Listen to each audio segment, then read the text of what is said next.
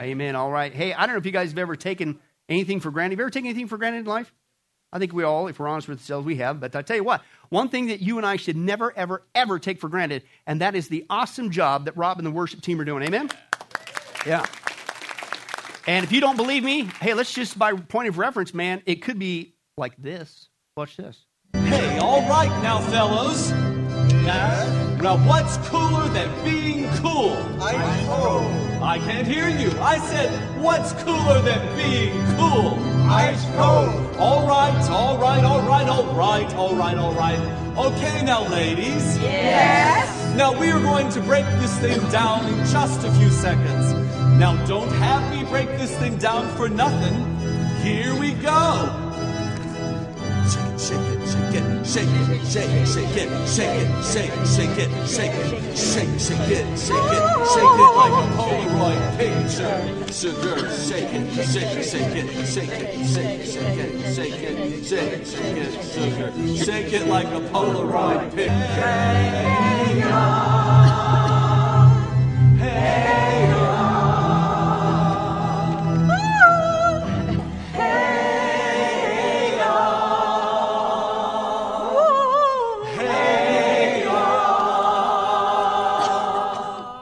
Ladies and gentlemen, give it up for Rob and the worship team. Man, woo, wow. Anybody else's ears bleeding? That was not the sound of angels. That's the sound of fallen angels. But anyway, that's right. We need to go stack chairs or something. But anyway, that's right. But, uh, but, but believe it or not, folks, as, as important as it is to not take for granted uh, not only Rob and the worship team, but the great work that God's doing here at Sunrise. I tell you what, that even more important than that is not take is your opportunity to get saved right now and avoid the horrible seven year tribulation. And yet, what's our world doing? They're taking for granted. Ah, yeah, I got plenty of time. Nobody, but the rapture could happen, bang, and you are left behind, and you are thrust, as Jesus said, into the worst time in the history of mankind. So horrible that unless God shortened the time frame, the entire human race be destroyed. Don't make that mistake. Don't take that for granted. And that's why we're going to continue our study. Are you ready for the rapture? And again, this is the study I just keep calling where the rubber meets the road, man. You can get all kinds of things wrong in life, like thinking you could sing when you need to go stack chairs, with all due respect. But, uh, but man, come on, don't get eternity wrong. Don't get the rapture wrong, right? Okay, and so far we've seen seven things about the rapture to help us get ready for it. And that was the basis of the rapture, the importance of the rapture, the purpose of the rapture, the reward of the rapture, the timing, and the objections to the pre trib position because we just are just weaklings and we can't deal with the fact that we're going to have to suffer. No, because that's what the Bible teaches. That's why we believe in it. That's what the scripture teaches. We already dealt with that. But then the last two times, we flipped it around. Okay, fine. You've been attacking the pre trib position, which we're convinced comes from the scripture, by the way, which is where we're supposed to get our teaching. But we took a look at your positions, okay? And the first one was the post trib position, right? And there's your blessed hope. Ooh, for seven years nonstop. Encourage one another with that, word. right? But the post trib position we saw isn't just the exact opposite of uh, our position, uh, it can agree with the scripture. And again, just to, by recap, the pre trib position, what we believe the scripture clearly teaches is the church leaves prior to the seven year tribulation. At the end of the seven year tribulation, we come back with Jesus at the second coming. Post trib flips it completely on its head. They say, oh no, you're going through not one, not two, the whole seven years, and here's your blessed hope. You just go straight back up come right back down. That's it. I'm not joking. And we said, man, that's just not just kind of the direct opposite. It, um, uh, obviously, it disagrees with the scripture. We got biblical problems with it. And, and we saw they placed the church under God's wrath. They state that the tribulation saints are going to be protected. They replace Israel with the church. They destroy the purpose of the rapture. And last time, five more problems we saw. It confuses the rapture with God's judgment. They confuse the rapture with the day of the Lord. They confuse the rapture with the second coming. They confu- uh, create a problem with the millennial population and create a problem with the millennial separation. Last time I checked, when you got nine opportunities that you're there and you contradict the Bible, you create a problem in the scripture, you disagree with the Bible, that's kind of a sign that you're getting it wrong. Anybody? Yeah, nine, right? Unfortunately, uh, that's not all. The tenth problem with the post trib position is it totally destroys, yeah, you might as well just do a nuclear bomb on Jesus' wedding, right? Did you know that the church is what? The friend of, Je- no, we are what? What's the scripture call us? The bride of Christ. And what happens when the rapture happens? We go to be a part of a wedding, okay? But we're the bride of Christ, okay? The Bible's very clear about that. Ephesians chapter 5, that's our opening text. Let's just take a look at that. I would assume even the post tribber would have to admit the scripture teaches that we're not just somebody, right? The church is the bride of Christ. And why does the Bible use that language? Bridegroom, Jesus, and us, the bride, because we're destined for a rhymes with the wedding for all none of you paying attention, but that's right. Won't take offense to it, but anyway, that's right. Move on. Uh, Ephesians chapter 5, let's take a look here, uh, starting with verse 28. And let's take a look. What does the Bible say about our identity, right? Ephesians chapter 5, the section with wives and husbands, right? And Paul's using an analogy, but he's talking about Christ and the church as well. He says this, verse 28 In the same way, husbands ought to love wives as their own bodies. He who loves his wife loves himself. I mean, after all, no one ever hated his own body, but he what? He feeds it and cares for it just as what? Christ does the who? The church. Why? Because we're members of his body. And for this reason, a man, he says, will leave his father and mother and be united to his wife, and the two will become one flesh. Now, he says this is a profound mystery, but what am I really talking about here? I'm talking about Christ and the church. You may be seated if you can. And again, the Bible's very clear. That's just one passage saying that, listen, and I would assume even the post tribber would have to agree. The Bible teaches that we're not just the church, right? We're not just a group of people. We are considered what? The bride of Christ, okay? But once again, you take a look at their timing that you go all the way to the seven year tribulation, and then it's just as soon as Jesus comes back at the second coming, it's just, you messed up the timing for the wedding. In fact, you literally destroy the wedding of the bridegroom and the bride of Jesus Christ. And the reason why is because the Bible doesn't just say we're the bride of Christ. We just saw that. The Bible says at the rapture, guess what? That's why he's coming to get us for the wedding. We're received by Christ. And this is another rapture passage, not just 1 Thessalonians 4, not just 1 Corinthians 15, but John 14. He tells us our heavenly bridegroom, he's coming back to get us for the wedding at the rapture right? In my father's house, John 14, 2 through 3, are many rooms, Jesus said. If it were not so, I would have told you. And I'm going there to prepare a place for who? You, for us. That's what he's doing right now. Uh, the Jewish customs and mannerisms, he's right now building what's called the bridal chamber or the huppah, in addition to the father's house. It's following perfect Jewish customs for a what? For a marriage ceremony, right? As one guy said this if, if God created all the universe and the earth and everything that we see in six days, how awesome is this bridal chamber that he's been working on for 2,000 years, right? Right? But that's where we're going for a wedding, right? And that's what he says. And if I go and prepare a place for you, I'm going to what? I'm going to come back and take you to be with me that you also may be where I am. So again, Jesus is clearly telling us this is not just a rapture passage, but he's telling us that when he comes back and gets us, the bride, the church, at the rapture, we're going back to the Father's house. We're going to begin that wedding procedure. Now, here's the whole question Why would Jesus prepare a place for us in heaven, building a huppah, a bridal chamber, and then not take us to heaven? As the post trib position says. Because what do they say? You're going all the way through. You don't, you're just. When did I get to see the Father's house? When did I make? I didn't, nothing. I, I didn't even get to start the marriage. This is not a small issue, folks. It messes everything up with the wedding uh, that we see in the scripture with Christ and the church, okay? But again, it, it gets even worse than that. Not only do we not make it into uh, heaven for to start the wedding, to see the Father's house or any of that stuff, but the Bible also says that we're up in heaven celebrating. Last time I checked, when you get married, it's supposed to be a time of celebration. You ever been to a wedding? It's like the person like, ah. Men don't move a muscle because you're going to be in trouble on the way home. That's right. Just smile. Right? Okay, but the last time I checked, wedding's a celebration. Well, did you know the Bible says that we're also up there, not only beginning the wedding procedures and the bridal chamber of the Father's house, but we got to have time to celebrate. Okay, and that's what we see. This is just one passage that Jesus is returning with a wedding banquet, right? Luke 12, 36, like men waiting for their master to return from a what? wedding banquet so that when he comes and knocks, they can immediately open the door for him. So again, when Jesus comes back at his second coming, he's coming back from what? What's the Bible say? Not the shopping tour. He wasn't on a cruise, right? He was what? He's coming back from a wedding banquet. And that's at the end of the seven year tribulation. That's seven years have gone by, etc. So the question is, how can Jesus be returning from a wedding banquet if the wedding hasn't even taken place yet and the bride didn't even show up in the first place? Kind of hard, right? But that's what the post trib position would have you and I believe. The only way for the wedding to take place, have time for the celebration, the wedding banquet, okay, is what? You got to leave prior, which is the pre trib position, and we're up there, the wedding process, celebration, then we come back. Which leads to the next problem that they have. They also uh, mess up the return of Jesus Christ.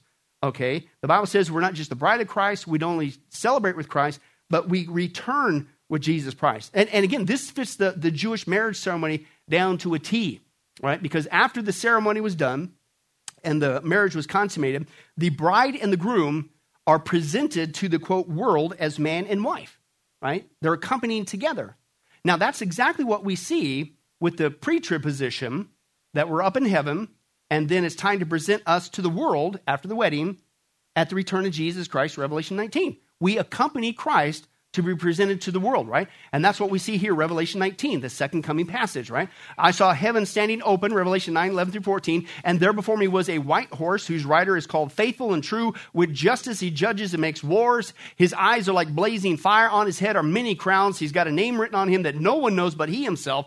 He's dressed in a robe dipped in blood, and his name is the Word of God. Obviously, we're talking about Jesus, the second coming. Now let's go on. The who? Armies of heaven as we saw last week, was us.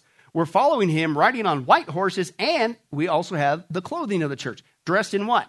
Fine linen, white and clean. So again, scripture is very clear. We're not only in heaven with the marriage ceremony, marriage celebration, but just like the Jewish marriage ceremony procedure chronologically goes, when that's done, what's, what's the time for? It's time to present man and wife to the world. That's what we got going on here. We're mentioned there with Jesus coming back at the end of the seven year tribulation. Okay, now here's the point.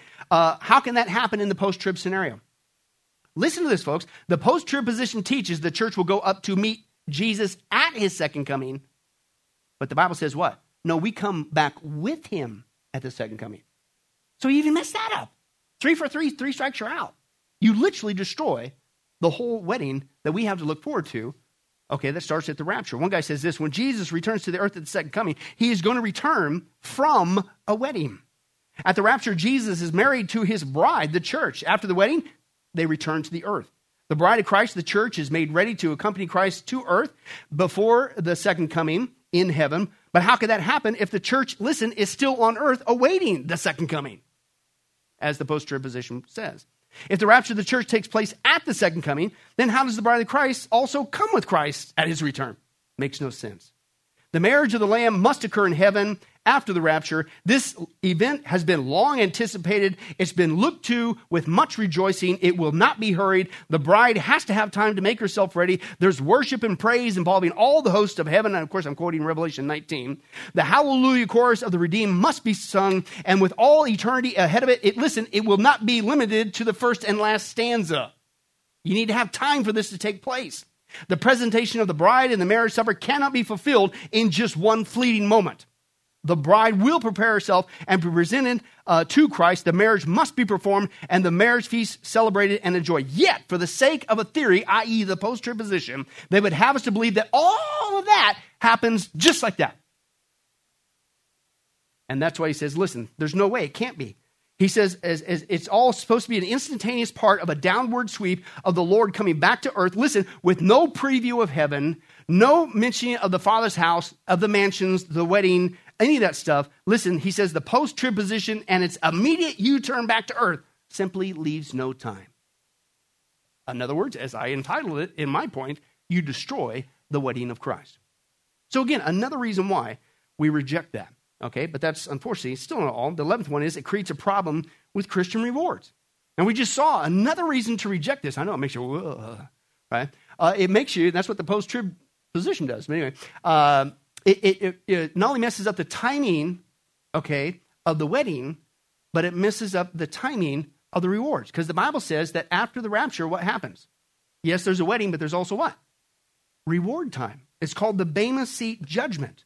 Okay, and that's what Paul is talking about here, and that's when it happens. 2 Corinthians 5:10, for we must all appear before the judgment seat of Christ, that each one may receive what is due him for the things done while in the body, whether good or bad. Now, the word judgment seat here in the scripture is the Greek word bema. So if you ever wonder, what's the bema? bema you know, that's a football team. No, it's Alabama. But bema is the Greek word that simply means, listen, a tribunal, a raised platform mounted by steps where a ruler or judge viewed over and judged the people at the games, right? The analogy that's actually used here, what this was used for, it's not a time of punishment, it's a time of rewards. And a good vernacular, they still do this today because that's where the Olympics came from, right? From Rome, right? And uh, but basically, when we all know that when somebody wins first, second, third place in the Olympics, what do they do? They they put them on the, the raised platform, right? And the judges they pronounce what? You're going to die. And it's a shooting squad. No, the Bema of judgment is not a time of judgment. Praise God, Jesus took our judgment and punishment in our place. Amen? So that the Bema of judgment, because we think the word judgment, oh no.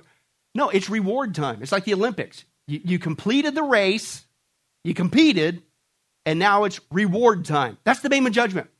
Right? That's I don't know how I'm gonna do No, it's the Bema judgment. It's like the Olympics, okay? And, the Bible says that just like the Olympics, listen, after the rapture, when our race on here on earth is done, then it's reward time. In fact, the Bible says that we as Christians have the privilege of earning five different rewards or crowns, right? And this is cool. We, this is not for salvation, that's already complete. This is just what did you do with your life, right? And have the privilege of earning something at the Bema judgment, right? Just here's what we see here. The first one's called the incorruptible crown or the victor's crown, right? And that's what we see here, 1 Corinthians 9 25. Everyone who competes in the games goes into what? Strict training, right? And again, he's using the analogy like the Olympics. They do it to what? They get a crown that will not last, right? In fact, back in the days, they had the, like the, the laurel leaves and those kind of crowns, and obviously that isn't going to last forever. And they says they do it though in a normal game for a crown that will not last, but we do it what? Why do we live for Jesus? Why do we serve him? We're trying to keep our salvation. No, because it's safe and secure in him. We're trying to not loot, you know, and work for it and keep. No, none of that stuff. It's our salvation safe and secure. We do it to get a crown that will what? Last forever, right? It's just, it's, it's a, it, it, for fruitfulness and faithfulness, you get a crown. And we'll see what we do with those crowns in just a second. But that's the first one that you have the privilege to earn as a Christian. The second one's called the crown of life or the martyr's crown, right? Revelation 2.10, Jesus speaks to us, the church. Be faithful until what? death, and I will give you the crown of life. Our brothers and sisters, even right now to this day, all throughout church history, if you've been murdered for just being a Christian, you got a crown. You got a crown of life. That's a promise from Jesus, okay? Third crown is called the crown of glory or the shepherd or the elder's crown, right? If you get to be a pastor in that privilege, then guess what? Uh, you get to get a crown. First Peter uh, 5, 1 and 4. To the elders among you, I appeal as a fellow elder, Peter says, a witness of Christ's suffering and one who will also share in glory to be revealed. And when the chief shepherd, obviously Jesus, appears, what you're going to get? You will receive a crown of glory that will never fade away. Right? Then there's a fourth one that's called the crown of righteousness. And this one, I'm going like, come on, if you're a born again Christian, surely you can get this one. But unfortunately, you look at the church today, most of them aren't longing for Jesus, are they? So it's like, man, you think you at least get this one. Not today, right? But that's what it is. 2 Timothy 4 8. Now there is in store for me the what? crown of righteousness, which the Lord, the righteous judge, will award to me on that day. Listen, and not only to me, but to who? All who have longed for his appearing. All you got to do is long for Jesus' appearing, man. Can't wait to see you. Love you. It's going to be awesome, right? You get a crown for that. Come on. Right? And then you think you get this one too. Uh, you, you know, we're called to share the gospel. We got people that don't even do that today either. But that's called the fifth crown, the crown of rejoicing, or the soul winner's crown. And that's what Paul compared the Thessalonica church to his crown. 1 Thessalonians 2.19, for what, what is our hope, our joy, our what? The crown in which we will glory in the presence of our Lord Jesus when he comes. Is it not you, he says to the Thessalonians that he witnessed to? Indeed, you are our glory and our joy. So again, these crowns mentioned in the scripture are an incentive. It's not for salvation, that's already complete. It's an incentive uh, for faithfulness and fruitfulness, living for Jesus, making a difference while you can. Amen? You, you contrast this with uh, 1 Corinthians 3 that talks about those that be, their works will be judged by fire. It's not a salvation thing. It says there, uh, it'll be tried in that day, right? And it says some people you know, will stand the gold and silver and things of that nature, but the ones that apparently didn't do much, what's it say? Your works will be tried with wood, hay, stubble, and straw, right? It'll be burned up. And what's he say? Well, now you're doomed. You lost your salvation because, no. He says what? He himself will make it, but what's he say? only as one escaping the flames. Wee, barely. And so basically, you get to heaven, praise God that it's not of our works. Amen? But do you want to get to heaven after all Jesus done for you and say, here's a pile of smoke?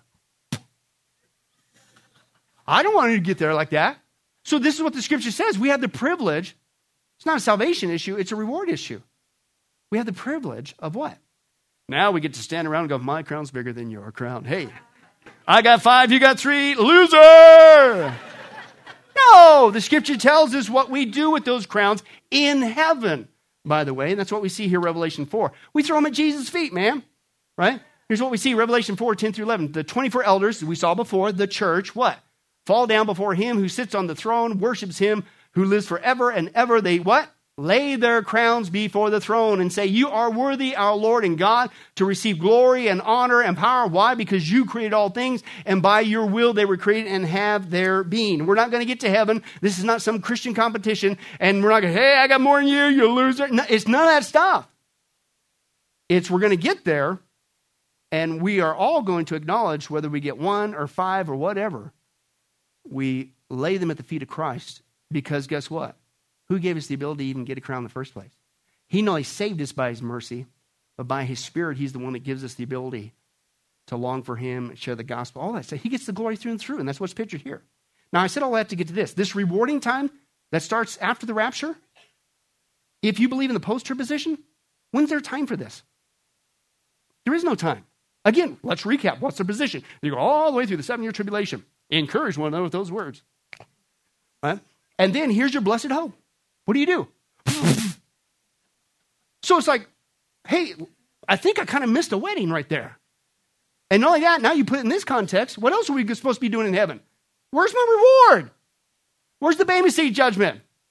In fact, in the scripture there, it mentions us, the church in heaven. That's Revelation chapter 4, which is two chapters prior to the seven year tribulation, starting in Revelation 6. Right? So we're already in heaven. We're already in heaven wearing these crowns, and in heaven with the crowns, we lay them crown. When does that take place? And the scripture times that prior to the seven year tribulation. So as one guy says this, the Bema seat is a literal event. It's not some symbolical fancy. It cannot and will not be fulfilled in just one fleeting moment. The lives of the saints must be reviewed, their works must be tested, and the rewards will be administered. But you can't do that in, in a U turn. So you messed up the wedding and you messed up the rewards. Unfortunately, at this point, uh, at least my uh, experience has been, they throw out this zinger and they say, oh, yeah, this proof, this verse right here proves post trib, right? And what they do is now they mess up the resurrection, right? And here's what they do. Instead of, to me, I'm so like, man, come on, that, Oh, you got, we just went through 11 problems, 11 things that you contradicted the Bible, messed it up, messed in, which last time I checked, God doesn't ever mess things up. He never gets it wrong. And there is no contradictions. So that's a clue you need to stop. But oh no, it's like, oh yeah, well, this is the one, right? And what they do is they quote this verse, Revelation 20, and let's examine that. And once again, they mess up the timing of the resurrection that's being spoken about here. Revelation 20, 4 through 6, they, say, they quote this I saw thrones on which were seated those who had been given authority to judge. And I saw the souls of those who'd been beheaded because of their testimony for Jesus and because of the word of God. They had not worshiped the beast in his image and had not received his mark on their foreheads or their hands. They came to life and reigned with Christ for a thousand years. The rest of the dead did not come to life until the thousand years were ended. This is the first resurrection. Blessed and holy are those who have part in the first resurrection. The second death has no power over them, but they will be priests of God and of Christ and will reign with him for a thousand years. Now, they quote this because here's what they would have you and I believe about this passage. They say, well, Revelation 20 right there says that the first resurrection will take place, listen, after the rise of the Antichrist and the mark of the beast. You just, you heard it. This is the seven year tribulation is well underway right? In the seven year tribulation. And they say, since this resurrection of the dead that's mentioned in the rapture is the same as this resurrection mentioned here, the first resurrection, that proves post trib. Well, that's nice. Once again, you're contradicting the scripture. You got the timing wrong. First of all, did you know that this first resurrection mentioned here is not the same resurrection mentioned about the rapture? That's your first mistake. And the reason why I know that is because if you study the Bible, which I highly recommend, by the way, you're going to see that there was more than one resurrection. Again, you got the, you got the whole context wrong. You're talking about the wrong resurrection. You assume it's talking about the resurrection at the rapture of the church. No, there's four different resurrections in the Bible. You got your timing off again, right? The New Testament talks about many different resurrections, and of course, the first one was who? Jesus, right? Jesus was the first fruit of many to be raised. We see that Romans 6, 1 Corinthians 15, Colossians 1, and Revelation 1, right? The next one that's coming, right, is at the rapture of the church. That's 1 Thessalonians 4, okay, prior to the seven year tribulation. The third one, okay, that's mentioned is the resurrection of the Old Testament believers and all the martyred tribulation saints at the second coming at the end of the seven year tribulation. That was the people that got saved in the seven year tribulation but were killed for it. Okay, and that's seven years after the resurrection of the rapture of the church. Where do we get that? Daniel 12, Luke 14, John 5, and Revelation 20, which is what this passage is talking about. They're quoting. And then there's a fourth one, uh, the resurrection of all millennial believers at the end of the millennium, which is what's called an implied. And the reason why is because there's a resurrection at the same time of the unredeemed in hell throughout all history to appear before the great white throne judgment. We see that Revelation 20, 11 through 14, right? And so here's the problem that we got with this. They assume that number one, the resurrection mentioned in Revelation 20, the first resurrection, is the same as the event of the rapture. It's not. In the context, as you saw, there's many different resurrections. The one that they're quoting is actually the third resurrection that doesn't happen until after the second coming, which leads to another problem. They believe that the, this is going to happen, the rapture is synonymous with the second coming, and so they quote this verse, but this verse is talking about the resurrection that happens after the second coming when their position, they believe it's synonymous with the second coming. So even quoting this verse undermines their position. Not only is it the wrong one uh, in the four different resurrections. And the reason why, you know, why is it called the first resurrection? Well, we know it's not the first resurrection biblically because Scripture interprets Scripture, right? The first resurrection was who? So then you go, well, why is it being called the first? Because the context is juxtaposing it to something called the second death, which is why you, and they're saying, blessed is the one who takes part of that resurrection because you don't want to be a part of the second death, right? And that's this event here, Revelation 20, 14 through 15. The death, then death and Hades were thrown into the lake of fire. The lake of fire is what? The second death. If anyone's name was not found written in the book of life, he was thrown into the lake of fire. And so basically, what we're talking about here, the second death, is all that's that fourth resurrection. All the people that have been stacking up in hell throughout all of history are now raised up to the great white throne judgment at the end of the millennial kingdom. Okay, after that final rebellion. Okay, and they're raised, and then they basically go from hell into the lake of fire, basically the frying pan into the fire. You thought hell was bad, you ain't seen nothing yet. And that's why he says there, Blessed are the ones who don't go and experience, if you will, death again, because you've already been dead in hell, and now you get to, and now you're going a second time, right? That's a second death. But the context juxtaposes it from the first resurrection, not the first in time. We already saw that. But those who get resurrected first at the beginning of the millennium, you don't want to be part of the second death at the end of the millennium, right? So the verse they quote not only undermines their position, it's not even the same rapture. Right? You got your, your timing is completely off. Okay? So so much for proving your point. But let me give you one more. The 13th problem they have is it creates a problem with the Antichrist. Okay, another timing issue that they mess up with is the disappearance of the church and the appearance of the Antichrist. And the Bible is very specific about that order. The church has to go first before the Antichrist can pop on the scene right? And and we believe that because we're just guilty of escapism. We're just a bunch of wimps, and we just haven't been watching those survival uh, gears, and we haven't bought our Jeep with the muffler on top in case we have to go through a creek and bought our bug out shelter and stuff. And, and we're just in a state of no. It's what the Scripture says. Scripture says we leave first before the Antichrist can show up. Last time I checked, that's prior to the seven year tribulation. Second Thessalonians 2, 7 through 8. For the secret power of lawlessness is already at work. But listen, the one who now holds it back will continue to do so, holding back what? The appearance of the Antichrist until what? He is taken out of the way. Then, when they're taken out of the way, what's going to happen? Then the Antichrist, the lawless one, will be revealed, whom the Lord Jesus will overthrow with the breath of his mouth and destroy by the splendor of his coming. Right? And so, again, the big question is well, all right, well, who's this one that has to be taken out before the Antichrist can appear on the scene, right?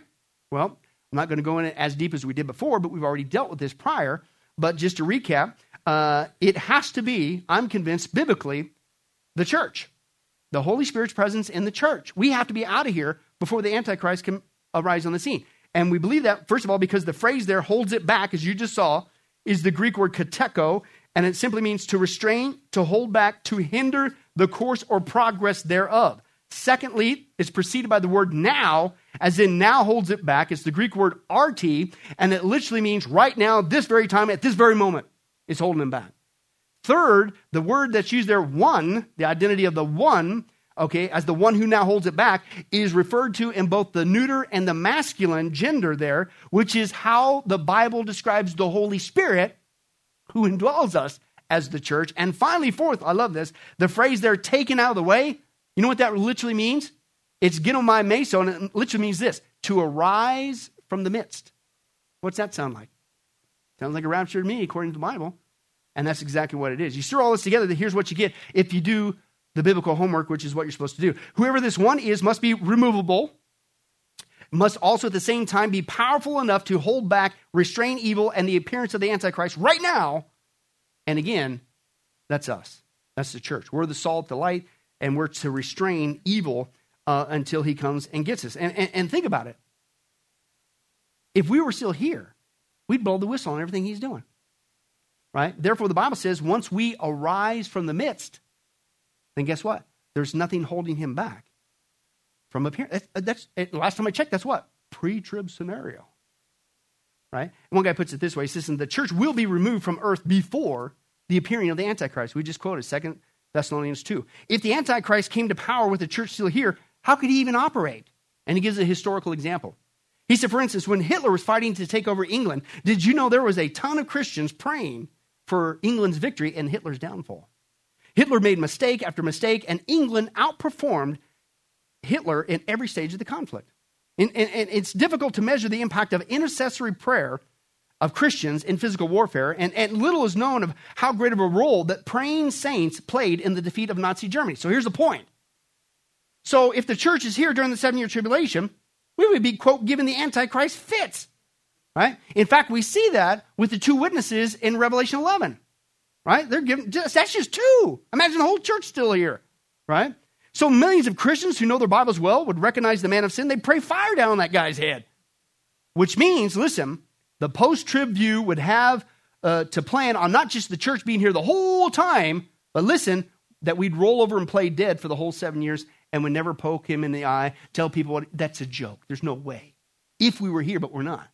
Furthermore, 2 Thessalonians 2 establishes the fact that the removal of the church has to be, we just saw it, before the manifestation of the man of sin, the Antichrist. A fact that places the rapture before the opening of the first seal and the rider on the white horse, which is the appearing of the Antichrist at the start of the seven year tribulation. The whole post trib idea that these two phases of our Lord's return are only just moments apart, if not simultaneously, listen, is demonstrated to be utterly untenable.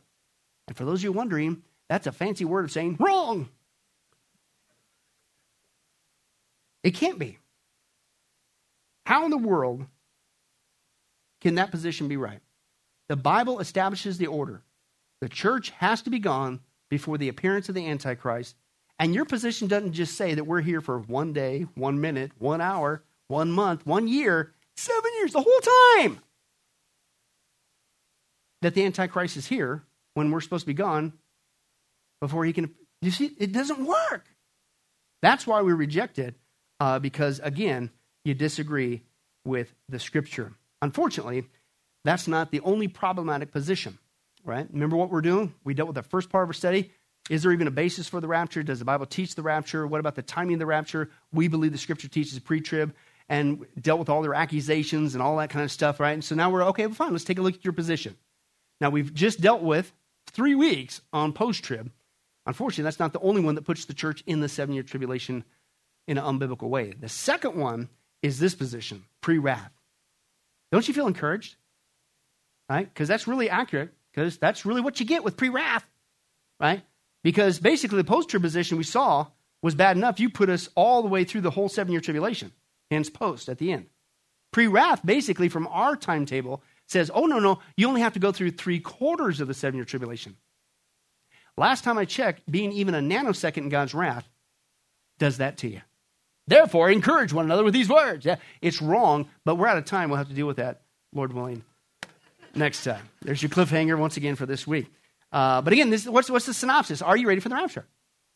And, and, again, uh, if you're here to, I don't know your heart, but if you're not trusting solely in the work of Jesus Christ and his work on the cross to get you to heaven, if you think it's by going to church services or trying to be good and all that stuff, or, or if you, you've misconstrued the teaching of the crowns and that's what I'm going to get make. No, it's only by His grace and mercy. And if you haven't done that, you need to get saved today. This is not a game.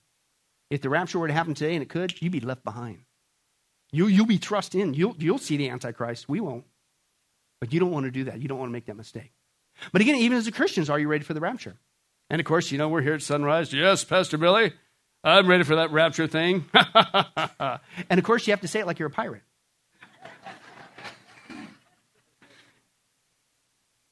But as we saw before so many different times, what's going on in the church today? 95% of the church, you'll never hear what we're studying on. And it isn't just they won't teach on prophecy, which last time I tech is, is a doctrine. Did you know eschatology is a doctrine in the Bible? And you're supposed to know all the Bible. It's one third of the Bible. But they don't talk about anything but just a bunch of fluff. Right? And in the Bible, if you would study it, which I highly recommend, says that's actually what's going to happen to the apostate church in the last days. We've seen this before, 2 Timothy 4, 3 through 4. For a time will come when men will not what? This is the church, folks, not the world, the church. This is how bad it's going to get. Tell me we're not living these days. We'll not put up with sound doctrine.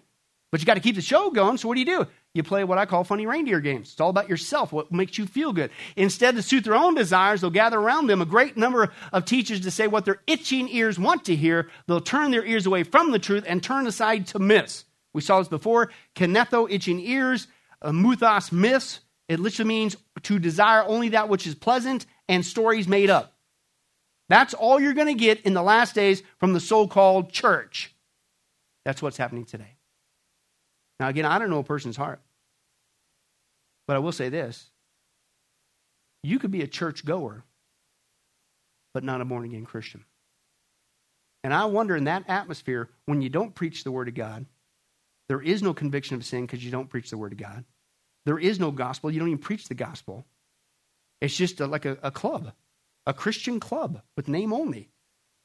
How many of these people that only desire that, not the truth, are really born again. I don't know their heart, but you got to think about that. And that's the mass of what's going on today.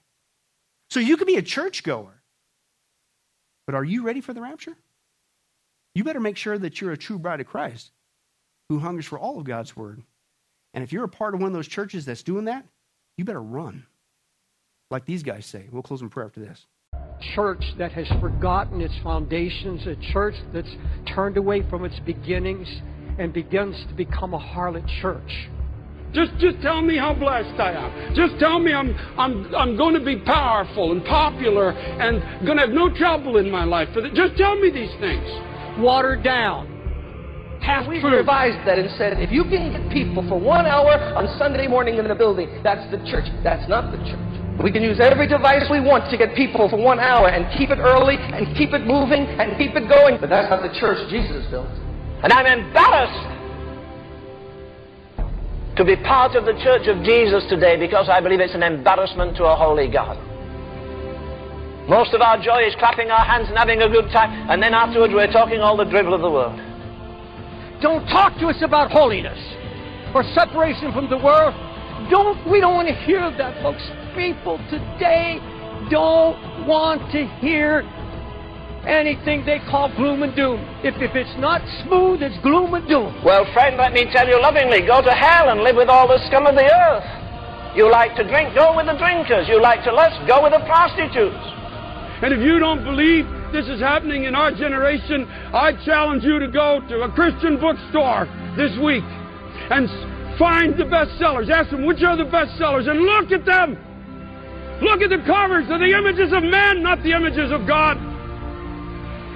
Five steps to be like me. Five steps to better yourself. Five steps to the new you. Five steps to a wonderful destiny with their glossy faces on the cover. Not so subtly telling the Church of Jesus Christ, if you use the principles of God, you will look like me. And you became enamored with your own beauty. And your whole theological focus now is how you can be smarter, better, better looking, more prosperous. You lost the call of God, church. When I see the church in the New Testament, they didn't have stately buildings. They didn't have paid evangelists. They didn't have a lot of money. They didn't have organization. They did, couldn't get on TV and beg. But I'll tell you what they did. They turned the world upside down. And I think we better watch this business of, you know, God loves you, God loves you, and all the bumper sticker sloppy evangelism. Will you remind people of the goodness and the severity of God? Will you remind them that there's a day when mercy is cut off forever? Will you remind them that people pray in hell but nobody ever answers? But in spite of what God has spoken, they create a garment of fig leaves and they cover themselves and say, All is well, all is well. And they seek out a church that won't challenge their sin, that won't expose this hypocrisy for what it is. I'd rather you get mad at me and go to heaven. I want to challenge you with everything in me. Put away lifeless religion. Put away empty pursuits of God. Put away all of the deception of the carnal nature. Holy, be ye holy, for I am holy. That's God's words, not mine. Would to God that Episcopalian, Presbyterian, Baptist, Methodist, Pentecostal pastors begin to stand up and see what's happening to the church that was once called the Church of Jesus Christ. Backsliding, turning apostate, turning against the truths. Some who are listening even now and will be listening to tapes in the future, you just can't lighten up and enjoy these theologically shallow experiences like so many around you are today. Everyone around you saying, Oh, lighten up, lighten up. God's love, God's good, God's kind, God is nice. Come to church in your Bermuda shorts, stick your feet on the altar rail, have a coffee and cookies with us. We'll hear three point messages on nothing about God.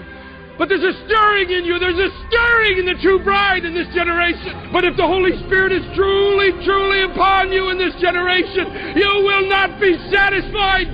You will not be found among those who sit in supposed houses of God with your feet on the altar rail and a cup of coffee in your hand, listening to a PowerPoint sermon about a Christ they don't know.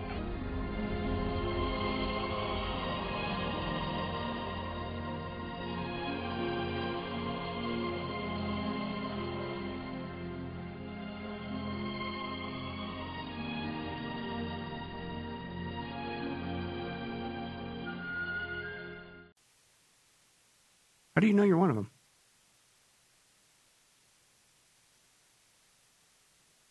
Well, you might punch in your time clock, your religious time clock, but you don't want this. You want only pleasant things cookies, cup of coffee. Don't convict me. And I go back to the world and send up a storm. We are not saved by our works. But, folks, the Bible's very clear, especially in the last days, on the heels of the rapture. The status of the church is not good. It's going to go into apostasy. We are watching it live. And I'm telling you, one of the sure signs that something is going wrong big time is when you show up and you reject this. And you reject it by fighting against it or threatening the messengers who are giving it to you in love, as shepherds are supposed to, or you specifically go to a so called church service that doesn't preach that because that's what you want. Instead of being convicted going like, you've got to be kidding me. I got to get out of here. These people do not preach the truth, and I want God's truth. How far can you push that? And the reason why you don't want God's truth? You only got two options. I don't know your heart. If you've truly called upon the name of Jesus Christ, ask Him to forgive you of all your sins, trust in His work and His work alone on the cross, confess Him as Lord, believe in your heart that God raised Him from the grave, Romans 10, you're saved. And we Christians can blow it. We can make it, myself included, we can praise God for His mercy. But if that's you, then that means you're still in spiritual diapers, or you're on a sinful detour and you need to get out. You know, there's a good word in the Bible, it's called repent. Metanoia meta after noia mind after mind your mind was living like that before and you said not 360 because you'd be back in the same boat. 180 and he says uh-uh i'm running away from that church so called that refuses to teach the bible and it's all a bunch of funny reindeer games a bunch of fluff and i'm repent i'm going to somebody that teaches the truth. That's called repentance. That's what needs to happen today but if there is no conviction, and you really want it that way,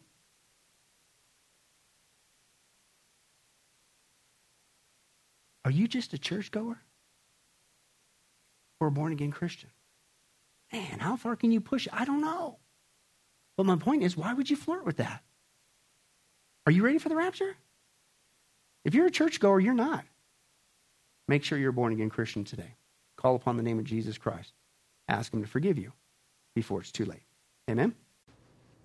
Well, hi, this is Billy Crone of Get a Life Ministries, and I hope you were blessed with this study. But in closing, let me ask you one final question. If you were to die today, are you sure that you go to heaven and not hell? Before you answer that, let me share a couple things that the Bible says. Did you know that the Bible says that God is holy and that we are not? And the wages of our sin or unholiness is death? In other words, we deserve to die and go straight to hell and be separated from God for all eternity. This is the great cosmic dilemma. God, who is holy and we are not, how can we have a relationship with Him? The two will never mix. Now, to make matters worse, we don't even want to admit this, even though God already knows He's God. And so God, out of love, gave us something called the Ten Commandments. The Ten Commandments were not something to just memorize or stick on your wall to give the appearance of being a religious person. The Ten Commandments were God's divine x ray, if you will, into our heart and soul to reveal this truth that we need to admit. And that is this that God is holy and that we are not. We are disqualified for heaven. So let's take a look at that divine x ray that God's trying to get us to realize. Uh, the, the Ten Commandments, the, the ninth one says, You shall not bear false witness. That's lying. Okay? How many guys have ever told a lie? Raise your hand. Okay? Well, if you didn't raise your hand, you just did. You just told a lie because we've all done that. Well, that makes us a liar. The, another Ten Commandment says that you shall not steal. Don't ever take anything without permission. How many of you guys uh, have ever done that? Well, you guys already said you're a bunch of liars. All of our hands should have went up on that one if we're being honest. God already knows. Folks, we've all taken something. We've stolen something, right? That makes us a thief. Another Ten Commandments says that you shall not use the Lord's name in vain. He's not just holy, even His name is holy. Hey, folks, let's be honest. If you can believe it, even the name of Jesus Christ uh, has been turned into a common cuss word. Well, the Bible says that's a sin of blasphemy. Now we're a, a blasphemer. The Bible says you shall not commit adultery. And Jesus said, here's his standard. Uh, uh, even if you look at another person with lust in your eye, you committed adultery in your heart. Wow, so now we're an adulterer. The Bible says you shall not murder. And you might think, well, hey, at least I haven't done that one. Really? Again, the Bible says that the sin of hatred, wishing somebody was dead, okay, that, that's the same thing. Uh, it's akin to the sin of murder. It's just you pulled the trigger in your heart, but God sees the heart. Hey, folks, that's just five out of 10. How are you doing? You still think you're going to get to heaven on your own? You still think that you're qualified, that you're holy like God, and you could bridge the gap and have a relationship with Him forever? I don't think so. I mean, what did we just see? You're going to stand before God, and so am I. We all are. And we're going to have to give an account for who we are. Hey, hey God, let me in. Uh, I, am a, I'm a liar. I, am a thief. I'm a blasphemer. I'm an adulterer. I'm a murderer. And the scripture is very clear, folks. Such people as these will not inherit the kingdom of God. We're in trouble. But, folks, here's the good news. The Bible says that if we would just admit that, that's the first step to admit that God is holy, that I'm not, I'm disqualified for heaven, I need a Savior. If we would admit that and then ask for the Savior to save us. That, that's what God was doing with Jesus. God gave us His Son, Jesus Christ. He took the death penalty in our place so that we could be completely forgiven of everything we've ever done and be made holy through Jesus so that we can now have a relationship with God both here and now and forever in heaven. We can become qualified. You, the, the word that the Bible uses is a word called pardon. That God is willing to pardon us of all of our sins and crimes that we've committed against Him and disqualified us, that disqualified us for heaven. Right? Uh, and we've actually seen this work in real life. Uh, for instance, uh, there's been people who have committed crimes, gone to court, the gavel's been passed. The judge has said, hey, listen, we all know you're guilty. Uh, you even admit you're guilty. And uh, for your crimes, you're going to not just jail, you're going to uh, await in jail to go to the death penalty. And did you know that there actually is a way that somebody could get off of death row?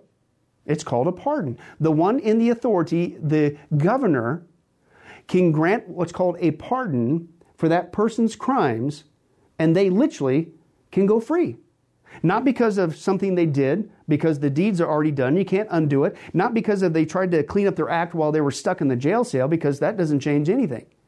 but simply out of mercy, the person who has the authority can give them a pardon and they can go free. And did you know it's actually on historical record that there have been people who have been granted a pardon from the death penalty and they've refused to take it. And so, even though the offer was there to be set free, they themselves still had to go to the death penalty.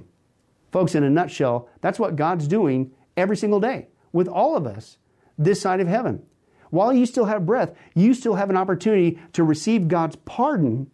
He's willing to forgive you of all your sins if you would just receive His pardon through Jesus Christ. Again, that's what He was doing on the cross. The cross was the death penalty of the day. But since we weren't there, and since we can't earn it, it's a gift from God, you have to receive that by faith. Reach out even today from your own spiritual jail cell, if you will, and say yes to Jesus and God's pardon so that you could be set free and go to heaven. The Bible says that if you will confess Jesus as Lord and believe in your heart that God raised him from the grave, you will be saved. Hey, folks, if that's you, don't delay. You may not even have tomorrow. Today could be your last day. Please accept Jesus Christ as your Lord and Savior. Confess with your mouth He is Lord. Believe in your heart that God has raised Him from the grave. And the Bible says you will be saved. Well, this has been Billy Crone of Get a Life Ministries. If there's anything that we could do for you, our information and, and number will come up here shortly. And please don't hesitate to contact us. But remember, I hope to see you in heaven. God bless.